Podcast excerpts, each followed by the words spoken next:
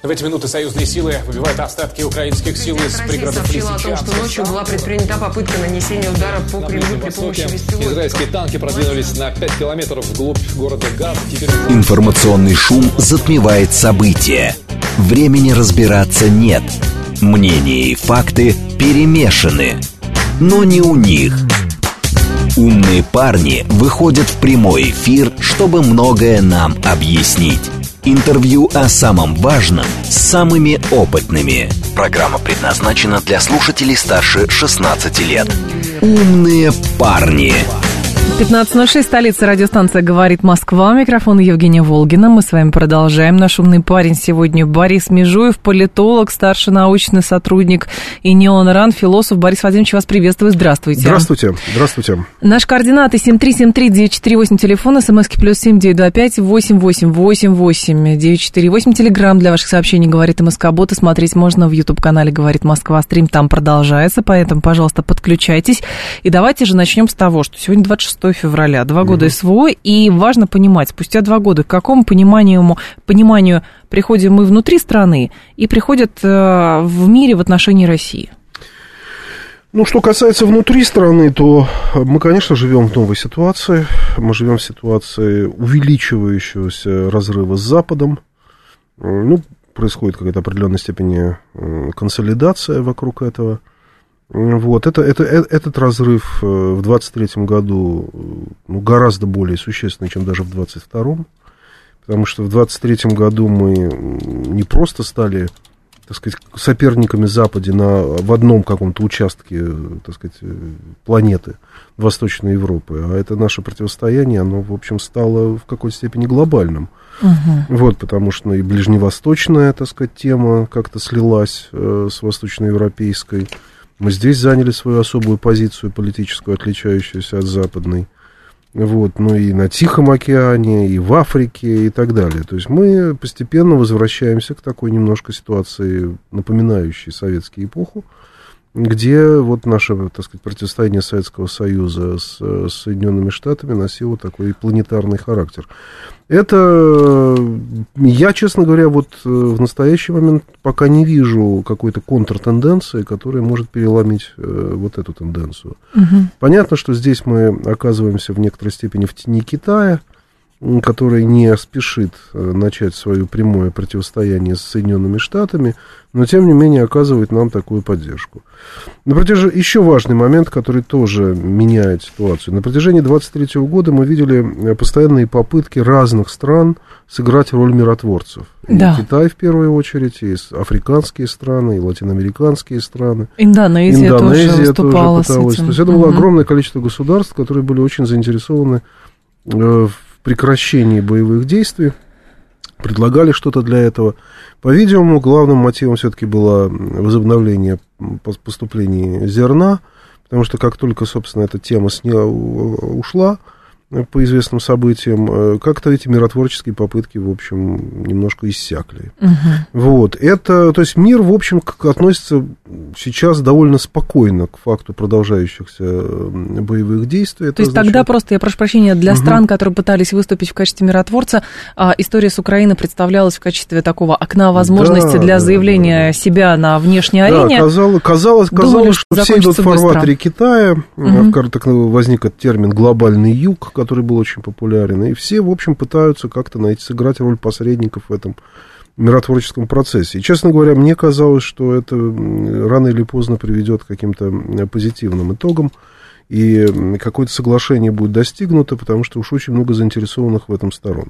Сейчас этих заинтересованных сторон гораздо меньше. Мы видим, что никто особенно ничего не делает. Эм, мирный процесс, вот процесс э, какого-то согласования интересов происходит глубоко как-то в тайне, подспудно и, судя по всему, не приносит никаких э, ощутимых плодов. То есть угу. мы видим, что военные действия продолжаются, и общего языка между нами и коллективным Западом просто даже не по вопросу каких-то глобальной договоренности, а по вопросу прекращения огня просто не возникает. Вот, поэтому так, и даже, вот я, честно говоря, последняя такая вот тенденция, которую я заметил, и она, кстати говоря, замечена и западными тоже СМИ, мы как-то перестали надеяться на приход Трампа. Я как-то вот тоже особенно не вижу каких-то особо позитивных ожиданий. А мне кажется, даже это и хорошо. Да, это хорошо. избавление от без 16 оценок. года. Вы совершенно правы. Я совершенно без оценок это говорю. Это, это хорошо. Вот, но, тем не менее, это тенденция, которая говорит о том, что вот э, то, что происходит, будет происходить, видимо, еще долгое время. Э, И, ну вот, да, вот это ми- мир разделяется. Мир разделяется и разделяется, видимо, очень серьезно. Вот. Другое дело, что я предполагаю, что если Трамп придет, а это, скорее всего, произойдет, э, то начнется уже более активная попытка перетаскивания, так сказать, стран глобального юга на сторону Запада.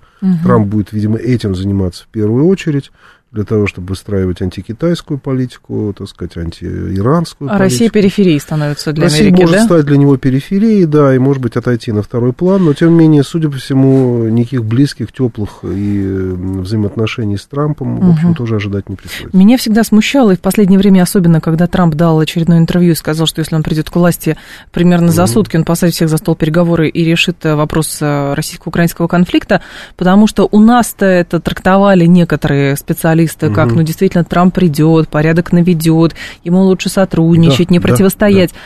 А упускается, как мне кажется, очень важный элемент. Для Трампа российско-украинский конфликт точно такой же способ решения своих внутриполитических задач, как и равный для самого Байдена.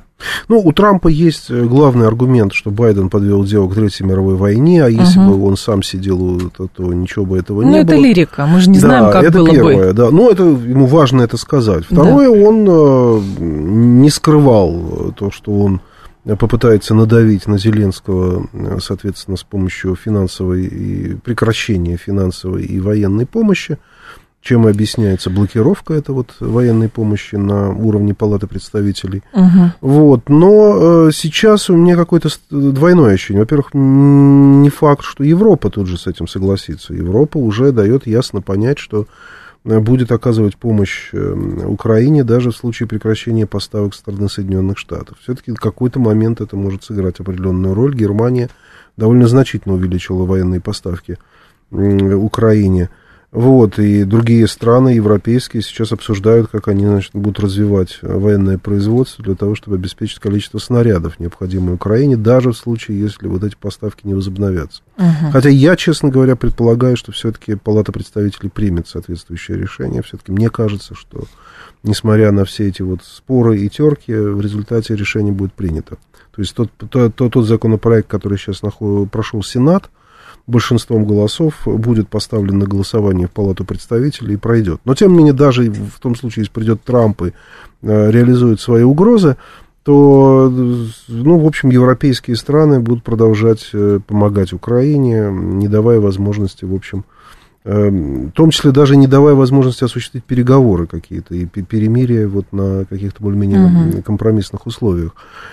Но в том числе и Россия тоже. Россия ясно дает понять, что заинтересована, по крайней мере, устами известных мне спикеров, а, что заинтересована именно в нейтральной Украине, что Украина, находящаяся в НАТО, ее не устраивает. И в этом смысле вот этот план Киссинджера, так называемый, покойного, о том, чтобы, значит, э, ну, как бы перемирие при условии вхождения оста- той части Украины, которая будет под, находиться под властью Киева, в НАТО, так, да, в ускоренном режиме. Это Россия не устраивает, а, но едва ли вот эта нейтральная Украина будет устраивать вот этих европейских союзников ну, по НАТО.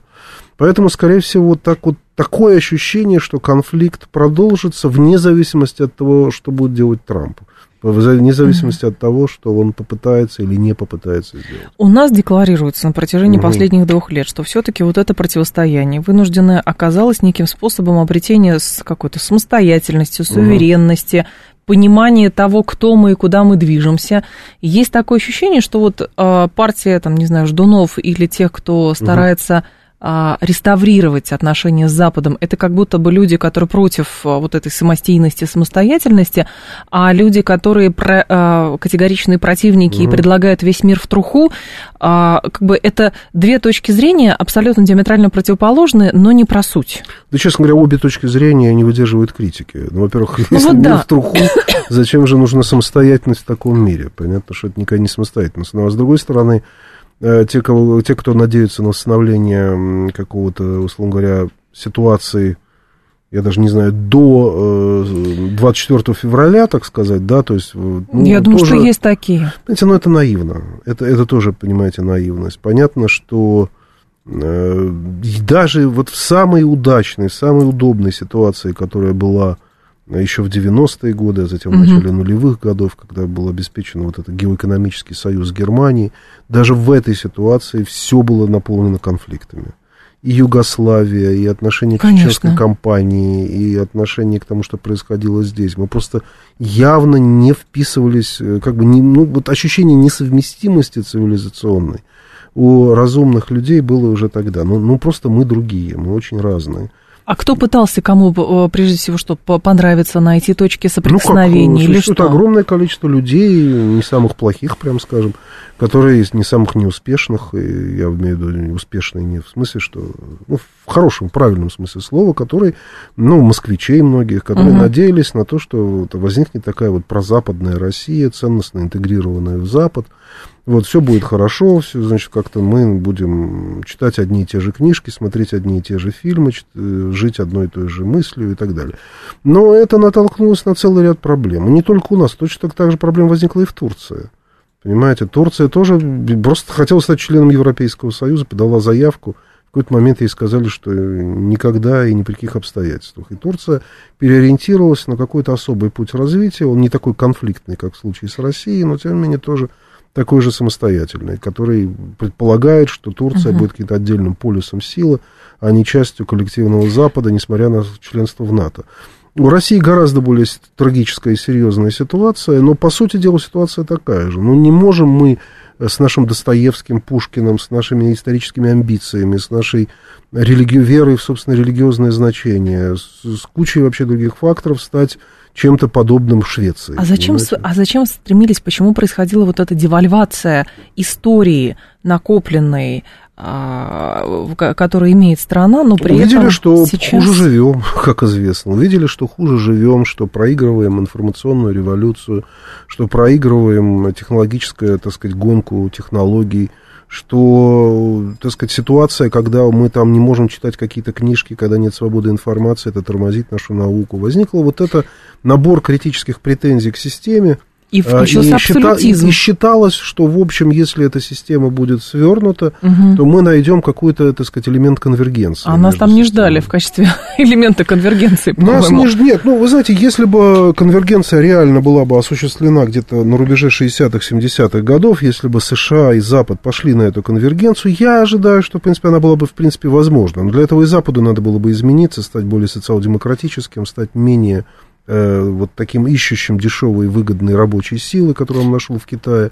Вот, и он э, выбрал китайскую дешевую рабочую силу, китайский тоталитаризм, а не э, рассчитывающий на конвергенцию мягкий советский вариант социализма. Ну, так, так вот. как раз-таки здесь же, как мне кажется, если анализировать, почему так вышло, все сводится к тому, что у Соединенных Штатов были несколько иные установки. Ну, Там дешевые энергоресурсы, конечно, дешевая конечно, рабочая конечно. сила, и за счет этого мы процветаем. Конечно. У ну, России тысячелетняя история, да. Конвергенция это потребовала бы от обоих систем э, серьезных Компромиссов каких-то. В том числе от э, капиталистической системы. Она должна была бы стать, очевидно, менее капиталистической, менее э, ну, как бы заботящейся о выгоде, о прибыли, о большей степени каких-то, значит, гуманитарных аспектах. Вот, uh-huh. А Советский Союз тоже, естественно, должен был бы идти по пути либерализации. Он, кстати, и шел по этому пути очень активно. Вот, и постепенно бы где-то мы, так сказать, нашли бы общий знаменатель, хотя бы, естественно, в спорах, в дискуссиях и так далее. Это был план, да, собственно говоря, еще, я думаю, даже и Хрущева, и Брежнева, кстати, uh-huh. и вообще всех советских руководителей. Я сейчас их проклинают за это. Я, честно говоря, не считаю нужным их проклинать, они по-своему были правы, но, с другой стороны, counterpart, так сказать, другая да, сторона, да. Сказал, что ничего подобного они не хотят, а им гораздо интереснее и выгоднее получить дешевую рабочую силу в Китае, даже несмотря на то, что там по-прежнему тоталитаризм самого зверского толка. Еще с Мао были угу. готовы заключить союз, а потом были готовы заключить союз даже с исламскими маджахедами. Но с почему... кем угодно, только против нас. Почему угу. тогда, вот интересно, при том, угу. как устроена система в Китае, а логика современных европейских и американских элит, истеблишмента, заключается в том, что именно Россия угрожает либеральному миропорядку, как это понимают западные страны? Ну, тут, тут две, две причины. Первая причина заключается в том, что проблема идентичности. Непонятно, кто Россия, часть Европы или не часть Европы. С И Китаем там, и там. проще, она Да. не, не- у них нет, нет такой проблемы. Россия все время бьется в стенку, значит, Европы, пытается доказать, что она тоже европейская страна, и играть на европейских противоречиях. Потому что, естественно, если она хочет стать частью Европы, она хочет стать частью той Европы, которая ей будет наиболее комплементарна. Вот эта игра России и не принимается. Вот эта игра России воспринимается как стремление расколоть Запад, э, ну и так далее. Э, Переформатировать э, Европу в соответствии с ее с российскими какими-то представлениями о власти, там, правах человека и так далее. Вот это и воспринимается как угроза. Это еще воспринималось Карлом Марксом, ну, не только Карлом Марксом, лю- людьми 19 века как угроза. Вот эта русофобия, которая тогда уже возникла, Но она воспри- пещерная была абсолютно. ну, она была, ну, давайте не будем, она была Такая. естественная, да, потому что, так сказать, две цивилизации несовместимые, вот, не, не совмещались, как бы. Вот, но она была очень жесткая, да, действительно. Вот, не, не надо, так сказать, по- поставить предел. А Россия совершенно не, не понимала, почему вдруг вот Англия присоединилась к, к Османской империи против нее, так, вначале в Крымскую войну, потом в 70-е годы и так далее. Почему она наплевала на страдания христиан и э, поддерживает любых э, мусульман только против России. На самом деле стремление очень понятное. Вот не пустить Россию, так сказать, а отдалить ее от Европы. Китай же не пытается стать частью Сейчас он пытается стать в какой-то степени через идею глобализации частью западного мира, такой, если понимать, в расширенном смысле слова Запад. Это и тоже вызвало в свое время своего рода китаефобию. Ну, а русофобия очевидная. Понимаете, здесь э, задача заключается именно в том, что, ну вот, понимаете, вот не можем мы, э, так сказать, э, найти некий общий вот такой вот общий европейский дом создать. Мы Вот какие-то беспокойные. Понимаете, и тоже. общеевропейский дом не будет. А Вот это была абсолютная иллюзия, понимаете. Можно было бы создать некое глобальное человечество вот, через идею конвергенции. Ой, Но ну к это моменту- утопии можно но к моменту тогда. Михаила Сергеевича Горбачева, уже к этому моменту 80-х годов, и это было уже утопией. Уже и даже и вот это глобальное человечество было уже, уже проигранной утопией. А уж общеевропейский дом точно был утопией. Ну вот, но тем не менее Россия пыталась это сделать, пыталась это сделать через сброс империи и через возобновление экономических связей с Германией. Ну, чем это кончилось? Конечно, есть люди, которые готовы как бы пойти еще более дальше, радикально, давайте там откажемся от первого, второго, третьего, давайте что-нибудь там сократим как Россию там и так далее, давайте, э, я не знаю, что там можно еще придумать, Достоевского выкинем из школьной программы, Пушкина выкинем из Но это, понимаете, все эти планы, в конечном счете, да- даже если они возникают у кого-то в голове как реальные планы, в конечном итоге приведут к такой blacklash, такому серьезному откату, как, собственно Мгм. говоря, сейчас и происходит. Но- Э, Который ударит в том числе по теоретикам подобного рода проектов. Но имеется в виду, как бы откат происходит э, у нас в стране или происходит некое замирание, потому что, ну, вот эти попытки постоянно сблизиться, подойти или к одним, или к другим, знаете, такое беспокойное состояние, а примите кто-нибудь, как будто бы, ну, причем страна с тысячелетней историей, языком, культурой, способностью организовывать уживаемость многих и многих наций, этносов, что как раз прямо противоположно логике, например, англосаксонской, когда мы приходим, вырезаем, завоевываем и Ну, так вот, далее. понимаете, вы так, э, вы так говорите. Мы три века стучались в европейскую дверь. Пробивали окна в Европу. Ну да. Принимали самые передовые европейские идеологии. Э, Мы стали коммунистической страной, и вы пытались реализовать ту утопию, которую считали самой, так сказать, передовой идеей, последним словом, собственно, западного развития. И вы хотите, чтобы вот так вот быстро, так легко э, в одночасье люди, в результате просто, э, так сказать, первой ссоры, э, люди перестали мыслить себя в европейском контексте, но это, это Нет, это не мыслить в тяжело. европейском контексте как раз, а мыслить Это, себя в европейском контексте, потому что Россия все равно часть Европы, часть Азии. Да вот, понимаете, Ну, да, ну понятно, да. но вот стать как бы, тут речь идет о том, чтобы стать частью европейской истории, жить европейскими идеями, перестать, точнее, это делать, перестать жить европейской как бы культурой, если чувствовать, что это ваша судьба там решается, что вот мы все время чувствуем, что наша судьба решается там, для нас очень важно там, как там решается вопрос о Потому что мы преодолевать однополых любим. брака. Э, Нас не важно, как эта проблема решается, скажем, в Индии. Но мы даже толком об этом и не знаем. Но как эта проблема решается, условно говоря, во Франции, для нас имеет большое важное Ну, потому что, как каже, мне кажется, что чисто, не знаю, политически, может быть, это манипуляция, а вот эти вот, а, скажем так, новая нормальность, новые ценности европейские, Мгм. они стремятся, европейские страны стремятся их как бы экстраполировать везде, а, чтобы Ну, они продвинуть же вот эту идею. экстраполируются реально везде. Они экстраполируют это там, где они считают, так сказать, лояльные им страны. Это не обязательно, кстати, страны Запада, в том числе это и страны Латинской Америки Мгм. и так далее. Вот. Но, тем не менее, страны, которые поддаются им в этом отношении. Вот. В этом смысле у меня большой вопрос, является Латинская Америка цивилизацией или нет, потому что, в общем, социокультурные инновации передовые, они, в общем, легко принимают от Ну э, да, стран да. Запада. Это такой серьезный вопрос, на самом деле.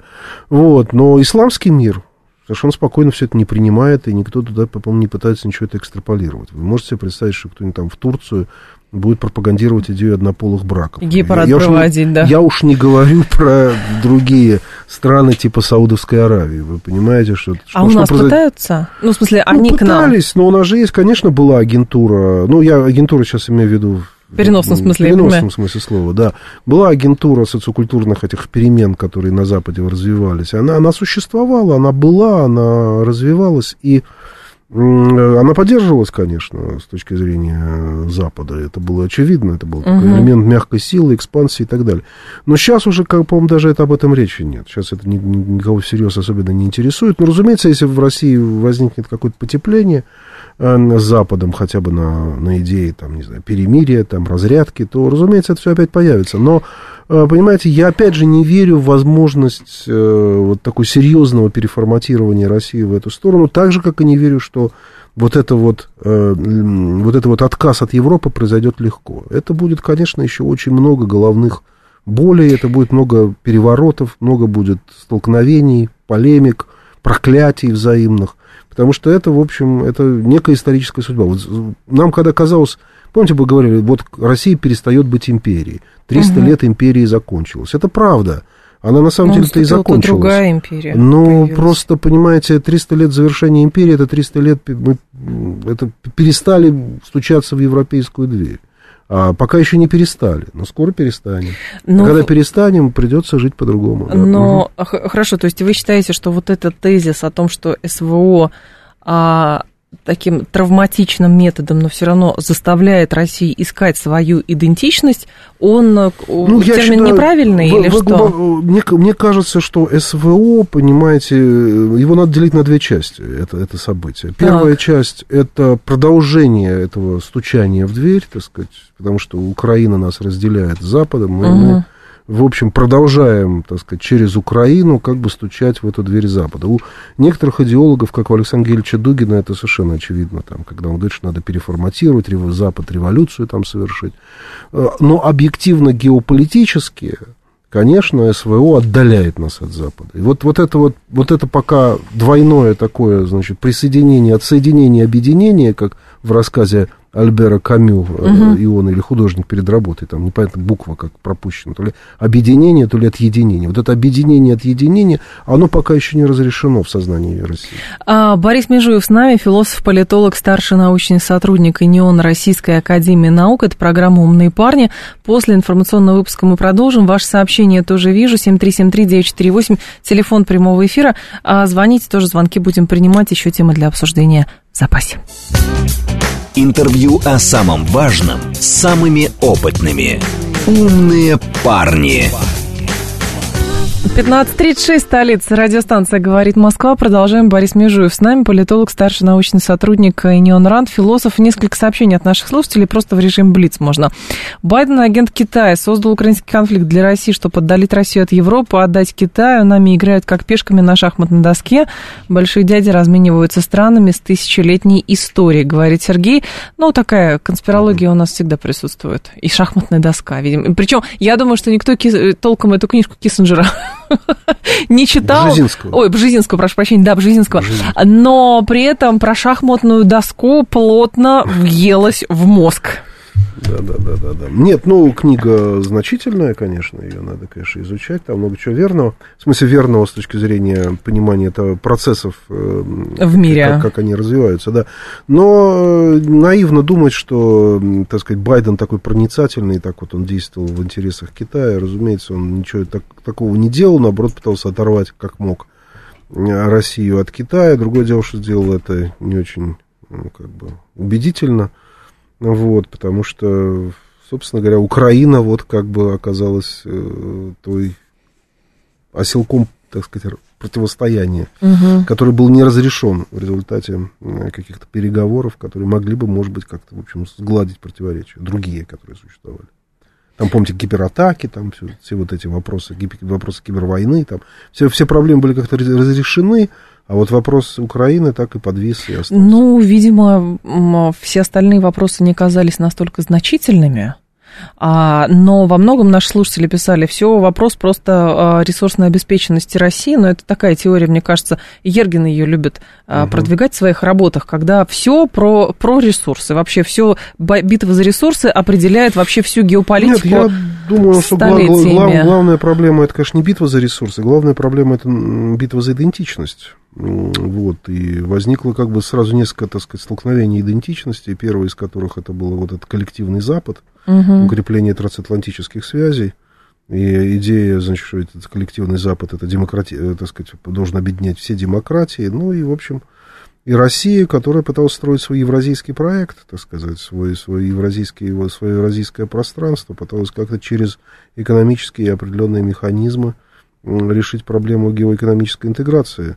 Ну, и это натолкнулось на проблему Украины, которая вот оказалась такой страной э, с неопределившейся идентичностью. То есть, скажем. а, я пытаюсь понять, а Западу гео, э, вот эта геоэкономическая интеграция, она чужда? Ведь он же, у них же есть Нет, нет, нет. трансатлантическая вот Вся эта... проблема заключалась в том, что Россия подрывала единство этого коллективного Запада тем, что находилась в очень тесных отношениях конкретно с Германией, ну, отчасти Мгм. с континентальной Европой в целом. Да. Вот, и Запад, э, вот, э, так сказать, Соединенные Штаты, в частности, та, та сила, которая решила сделать ставку на идею коллективного Запада, она оказалась перед выбором, либо пойти на, по- ну, по- на попятную, то есть пойти на условия Германии, то есть разрешить ей там торговать Северный поток-2 там, и так далее, либо все-таки, значит, нажать э, на Германию с целью, значит, от, о- отторжения от России так сказать. Ну и вот, собственно говоря, украинский конфликт оказался очень в этом смысле выгоден.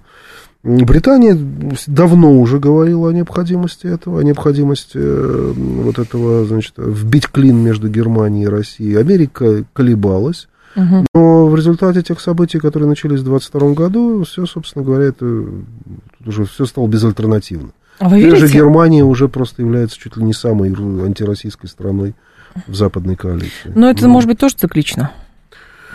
Это не циклично, это, я Нет? думаю, до- до- долго скрывавшееся раздражение. Долго скрывавшееся раздражение и долго скрывавшаяся вот эта неприязнь к русским. Я не хочу сказать русофобия, это немножко более сложно. Плакали, но получали дешевый российский газ.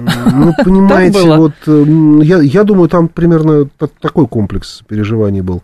А Мы типа вот э, шею сомквыю, так сказать, э, перед вот этим, значит, коллективным Западом э, Склонили. Склонили, да, вот да. А вы типа не хотите. Вот мы, вот великие немцы, мы наследники Гёте, Шиллера, Бисмарка, там, Фридриха Барбароссы. Вот Так это мы зависть. сделали. Это не, ну, как сказать, зависть. Ну, это как бы, условно говоря, можете себе представить, вот если Зависть бы мы, смелости. а, допустим, вот гипотетически, вот мы там, ну, Да. почему гипотетически, в 90-е годы мы точно так же, в общем, что-то такое сделали. А в это время, ну, вот, э, там, условно говоря, Белоруссия там, или там какая-нибудь другая страна говорила, а вот мы наследники истинных имперских, так сказать, каких-то вот переживаний. То есть вот мы бы сказали, вот мы русские, наследники Пушкина, там, Достоевского, Суворова, а вы там, понимаете, кто вы такие, чтобы... Ну, вот, вот примерно вот отношение было такое. Но Германия же пришла к э, вот этому положению как раз э, через весь 20 век. Вот она Поэтому- пришла через весь 20 век, она посчитала, что она, значит, раскаялась, покаялась, а вот Россия этого не сделала, не раскаялась, не покаялась. А за что А, каяться-то? Ну как, за Ну, за Сталина, что? за, коммунизм, О, Боже. э, за и так далее, за все, все ужасное и страшное, что было Ну, не случайно, кстати, 20 да, веке. кстати, Шольц говорил, что после начала специальной военной Ну да. операции, в общем, снимает, Германия может снять с себя полностью ответственность за все то, что было в середине 20 Это века. дадут, конечно, полностью снять Но он это говорил Ну, при ну, этом. ну, да, это прорвалось. Вот, кстати, хор- хорошо, что вы вспомнили, я об этом не знал.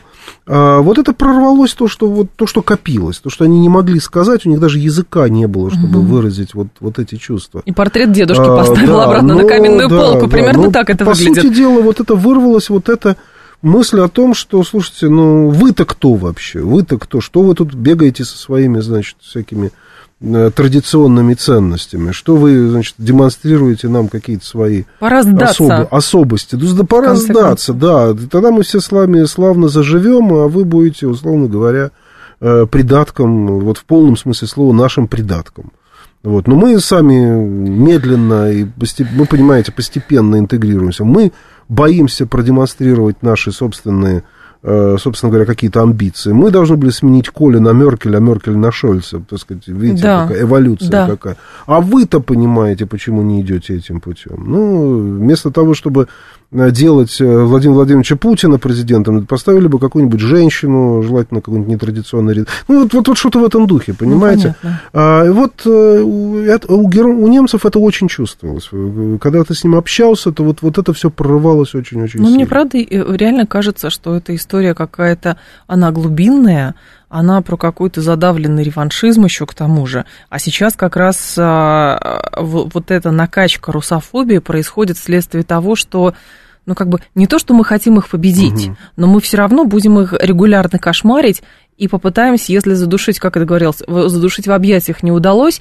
Не случайно же Писторио сделал заявление. Из а, Великобритании тоже делали з- заявление, что если Россия побеждает на Украине, Украина терпит безоговорочную а, проигрыш, Проигрыш, да. то это будет означать, что Россия окончательно возродилась, и это, это были слова, по-моему, министра обороны Великобритании, что возрождение России угрожает прежнему миропорядку. К чему такой пафос? Ну, потому что они э, ощущают, что, ну, понимаете, они натолкнулись на неуниверсальность этого проекта. На неуниверсальность? На неуниверс... Ну, конечно, перед их носом, э, так сказать, их периферия, то есть две страны, Турция и Россия, э, которых они уже, казалось бы, так сказать, окучили культурно, которых они уже превратили в каких-то своих культурных э, вассалов, хотя и не политических, но культурных и экономических вассалов. Они вдруг, э, у них э, проснулось вот это вот имперские чувства и так далее, понимаете. Их мягкая сила оказалась не настолько сильной, извиняюсь за тавтологию, чтобы растворить вот эти имперские чувства в каком-то, в общем, таком киселе таком, понимаете, демократическом. Вот, ну, и, конечно, они по этому поводу переживают, испытывают большие проблемы, они не понимают, э, как жить с этим, потому что это же вопросы территориальные, на каких, э, так сказать, пределах все остановится, вот, где, э, какие будут вот новые рубежи этого нового мира. Вот, понятно, и вот это большой вопрос. Тут слушатели, кстати, писали по поводу того, что Европа сейчас э, крайне значит, негативно вообще воспринимает всю Мгм. специальную военную операцию и так Ну, далее.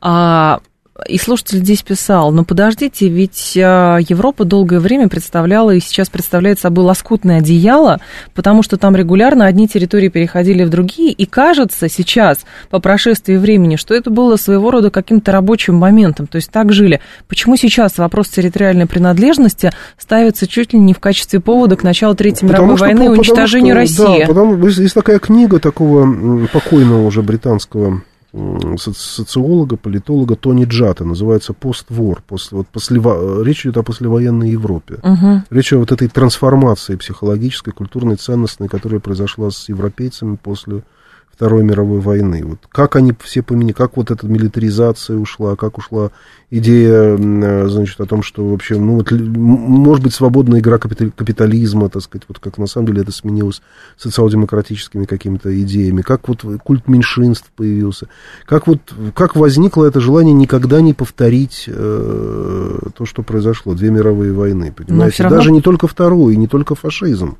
и не то, это мы в основном нацизм вспоминаем, а они Да. больше, у них не нацизм. У них про. Первую мировую? Конечно. У них Первая мировая. Вот это вот, понимаете, а, свободная игра политических сил, концерт в Европе, основанный на реалистическом подсчете, так сказать, национальных интересов, Мгм. на балансе, так сказать, различных сил, на блоках, так сказать. Вот это все воспринимается как... Почему, собственно, такая реакция на Югославию была? Почему так вот, собственно, зачистили Сербию? В Сербии увидели вот что-то подобное. Понимаете, в подобную вот такую, так сказать, страну с э, какими-то националистическими амбициями. И было принято фактически коллективное решение всеми европейскими игроками, и Соединенные Штаты подключились, как бы, ну вот, условно говоря, снять эту проблему таким Откуда боязнь национальной идентичности? Отсюда же, из, из опыта 20 века, ну, ни- ничего другого. Опыт 20 века, стрем- знаете, если мы будем слишком свободные, в смысле суверенные, Да. это в конечном счете приведет вот к, к очередным, значит, э, гибели Дрездена там и так далее. Поэтому лучше мы не будем такими свободными, лучше мы под, под, под зонтик одного господина пойдем. И он нам а, расскажет, и как он- жить. И он, ну, не расскажет, как жить, и там немножко все посложнее, но он, во всяком случае, мы, э, значит, умерим амбиции, так сказать, умерим амбиции и в культурном, и в политическом, и так далее смысле. Даже философию создали специальную для этого, назвали постмодернизм. Но это же ведет к определенной... Это придет в том числе антропологической Да, революции. да, да, ну, она да. что нету, а мы ее не видим. А что она не происходит? Вот Происходит, это уменьшение конечно. мужского начала, так сказать, это некоторая демаскулинизация, которая... Позитивная дискриминация, как это сейчас да, называется. Ну, это же все, все продукт именно этого. Это продукт одного серьезного проекта. Вот этого десуверенизации Европы и, значит, уменьшение вообще значения роли, э, ну, так сказать, условно говоря, свободы личности в таком вот, э, ну, агрессивном смысле этого слова. э, м, А в что- итоге кто по идеальный человек это кто? Человек живет, живущий в капсуле, в VR-очках и Понимаете, тут питающийся. вся проблема заключается в том, что э, это, это натолкнулось на одну очень странную проблему под названием Соединенные Штаты Америки.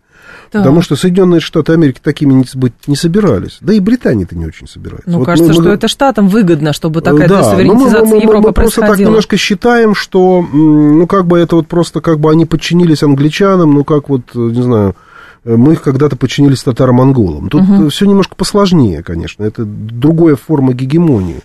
Потому что вопрос заключается в том, что и Соединенные Штаты ведь тоже должны, так сказать, стать немножко постмодернистами, чтобы принять вот эту вот, вот эту собственную гегемонию принять. Понимаете, она, они должны тоже стать такими вот похожими на европейцев. Но они же, этого. они же как Но раз они не продвигают свой американский так называемый они не национализм. хотят, а они не хотят американцы. Во всяком случае, огромная часть американцев, э, которые голосуют за Трампа, они как раз голосуют, чтобы не стать вот такими, как вот Шольц, условно говоря. Чтобы не стать такими, как Макрон. Так кто Да, вырастил чтобы- Шольца-то? Кто вырастил фон дер Ляйен? Нет, понятно, но мы, мы, мы, мы хотим, чтобы вот такая Европа была, но мы не хотим вот как бы становиться сами европейцами, понимаете? Поэтому возникает вот эта сложная такая вот такая взаимная трансформация, понимаете? А, вот, но, а, понимаете, одно дело там мы сложно с Америкой, потому что вот сложный вопрос, условно говоря, может ли вообще не быть вот в этом мире коллективного Запада сильного матча такого, какой, который вот когда-то неоконсерваторы любили говорить о том, что вот Америка с Марса, а Европа с Венеры. Вот, условно говоря, выяснилось, что это, в общем, малосовместимые сущности. Вот. Но так во- вопрос заключается в том, должен быть кто-то с Марса? Нет, ну звено-то какое-то должно быть. вот. Ядро, А, ну, ядро. Хорошо, если а, мы еще сложный вопрос по поводу Америки, должна ли Да. она быть с Марса, то уж Россию в этом качестве мы точно не воспринимаем. Они вообще с Марса на другом языке Да, разговаривают. это уже, знаете, это нам не нужно абсолютно. Мы еще готовы там с Америкой обсуждать сложные вопросы. Да, Хотим ли мы, чтобы они были с Но Марса, или тоже, чтобы с Венеры были. Но- Но уж то, что Россия, то точно не надо. Но вот эта история денационализации такой, Да. даже десуверенитизации Европейского Союза, продвижение вот этого всего мягкого, там, Да, да, бесконфликтного, как будто бы. Ну, это такое же тоже это немножко лицемерно. Лицемерно абсолютно, конфликта, да. Ну, когда фон дер Ляйен говорит, что в этом фермерском кризисе виноват Путин, э, климат и Марс, Да нет, там ну это все, такое. понимаете, это такое, да, это мы же, мы же понимаем, э, как, какого рода. Это такая некая тоже своего рода Оруэлл наоборот. Это такой, государственный тоже, тоже газлайтинг. вой- вой- мир это война там и так далее. Это, понимаете, это, это в принципе есть это у Запада. Вот это стремление, как бы, да, мы, конечно, за мир, но есть какие-то неприятные страны, вот их надо уничтожить до конца. Вот, это много раз проходили. Ну, вот Ага. в данном случае это Россия. Но э, сейчас вопрос заключается, опять же, вот перед Западом стоит вопрос в том, вот он, вот как бы вот он хочет быть таким гомогенной такой Венерой, Или все-таки в ней должен быть какой-то полюс Марса, который вот э, в том числе, так сказать, сохраняет свои вот эти мускулинные качества в лице Соединенных Штатов Америки. И вот эта проблема, на которую Россия рассчитывает, как бы еще вернуться в Европу на этом расколе. Но... Э, ну, не вся Россия, конечно. Но а Мне кажется, как раз звено в, в виде Соединенных Штатов Америки и стало причиной того, что в Европейском Союзе заговорили о новой вот этой милитаризации, потому что если бы, потому что вспомните Шольца, да, каски, бинты, а когда только со Штатов началась вот эта идея, что нужно поставлять оружие и так далее, а, и нужно скрести, значит, по всем складам и направлять оружие Украине, потому что это, значит, форпост э, западной демократии. Понимаете, понимаете в чем дело? Вот эти вот, тогда вот, начали. вот эти вот люди в Соединенных Штатах, которые немножко с Марса, скажем так, да, да они смотрят на Россию с некоторым сочувствием. Они как бы вот чувствуют в России ровно такую же вот э, антиевропейскую силу, которая им нравится, которую чувствуют сами в себе. И вот тут возникает такое парадоксальное, какая-то такой вза- набор взаимных симпатий, так сказать, вот между трампизмом и между нашим вот консерватизмом. А, он может кончиться быстро, он может исчезнуть, он может продолжиться. Но это такое вот что-то такое появляется, понимаете? А, Европу они воспринимают, конечно, с пренебрежением, так сказать. Но а, я лично, вот я лично, так сказать, да. считаю, что, так сказать, вот этот вот трампизм и вот это вот, вот это марсианское, так сказать, начало, которое есть на Западе, а, в Америке, точнее, это, которое есть в Америке, оно быстро уйдет.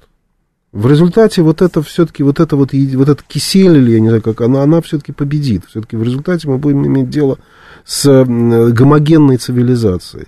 Все-таки вот эта сила элитного сплочения, которая там есть, это же огромная сила, понимаете? То есть Брюссель победит? Коллективный? Я бы не, только не назвал словом Брюссель. А Брюссель, как? Давос, Мюнхен. А. Э, что там у нас еще есть из этих? Э, Вена, Женева. Швейцария. Э, вот все вот это победит, понимаете, один Техас. И Клаус Шваб во главе. Клаус да? Шваб, там кто угодно. да. Вот это победит, потому что это, это, это уже такой придан этому огромное, так сказать, движение, такая инерция, что никакой Трамп, никакая вот это, понимаете, а, значит, консервативная Америка, никакие реднеки это не остановят. Ну, да, время от это? времени они могут появиться для того, чтобы там выровнять отношения вот этого, вот этого образования с соседями. Слишком, слишком отрывается вот это вот. Но вот они будут локомотив. сами по себе, мы сами по себе в да. итоге. А, но с Россией, конечно, понимаете, если Россия, конечно, не поменяется, ничего не изменит. Россия все равно будет чужда этому, этому явлению. Хотя в России будет очень много проблем в связи именно с этим, в связи с этим отрывом, потому что этот угу. отрыв не воспринимается пока как органический. Слушатель наш говорит, почему реакция Европы на Россию и на Израиль разные, но, видимо, в контексте еще вот этой операции, там, полицейская, как она называется, в которой в Палестине проводится. Смотря кого, смотря кого разно, значит, потому что европейская, значит, из, ну, академическая общественность как раз вся на стороне Палестины, как известно, Запад рас, расколот. Ну, там раз... глава МИДа, по-моему, Италии, прошу прощения, говорила, что, ну, мы не воспринимаем это как геноцид. Ну, вся, ну, естественно, правая часть, э, правая часть европейского, ну, да. особенно американского политического спектра настроена крайне произраильски. Э, в какой-то степени потому, что есть элемент, ну, не хочу сказать расизма, но что-то в этом духе, так сказать. Вот есть... Э, Расизм по отношению к палестинцам. Палестинцам, да, по отношению к палестинцам. Но есть, э, условно говоря, привилегированные нации, которым можно, а есть нации, как бы, такие, которым нельзя. Понимаете, вот поэтому, собственно говоря... Ну, это что и... про какое-то, знаете, понимание людей, как вот э, в первосортных, второсортных. Безусловно. То есть вот эта история с расизмом, она, в принципе, никуда не делась. Ну, вот я думаю, в итоге, вот э, я только что прочел статью такого очень популярного, в том числе у нас, британского историка Найла Фергюсона. Угу. Вот он, он все, он уже перешел на позиции такого западного фундаментализма. Он считает, все, надо сходить из идеи западной цивилизации. И вот а Израиль и Украина форпосты западной цивилизации против русского империализма и против иранского, условно говоря, там, не знаю, реваншизма и так далее. Да. Ну, Хамас, понятно, прокси-силы Ирана. И вот надо вот просто воспринять, уже перестать говорить о двойных стандартах, о каких-то суверенитетах, о правах наций, о самоопределении. Нужно просто принять за аксиому, что есть некая общецивилизационная какая-то вот такая единство, в которое входит Израиль, Украина, Европа, Соединенные Штаты – Я думаю, где-то видит на, на топе этого он видит Британию, если Мгм. честно, я так думаю, у меня есть такое подозрение. Вот, и это вот, вот, вот она воюет с противниками, она воюет с своими соперниками. Притом главным он считает Китай. Вот. а, И вот, вы знаете, вот, вот это примерно победит. Вот это, в, в этом я вижу, вот в этой жуткой э, российской, в общем-то, идее, я вижу на самом деле то будущее, которое нам светит. А, то есть все равно Третья мировая война. Ну, вы знаете, я надеюсь, что Россия в ней просто не будет участвовать. Холодная война, понимаете? Холодная. Холодная, да, новая холодная война, в которой будет, э, естественно, главными сторонами Китай и Соединенные Штаты Америки.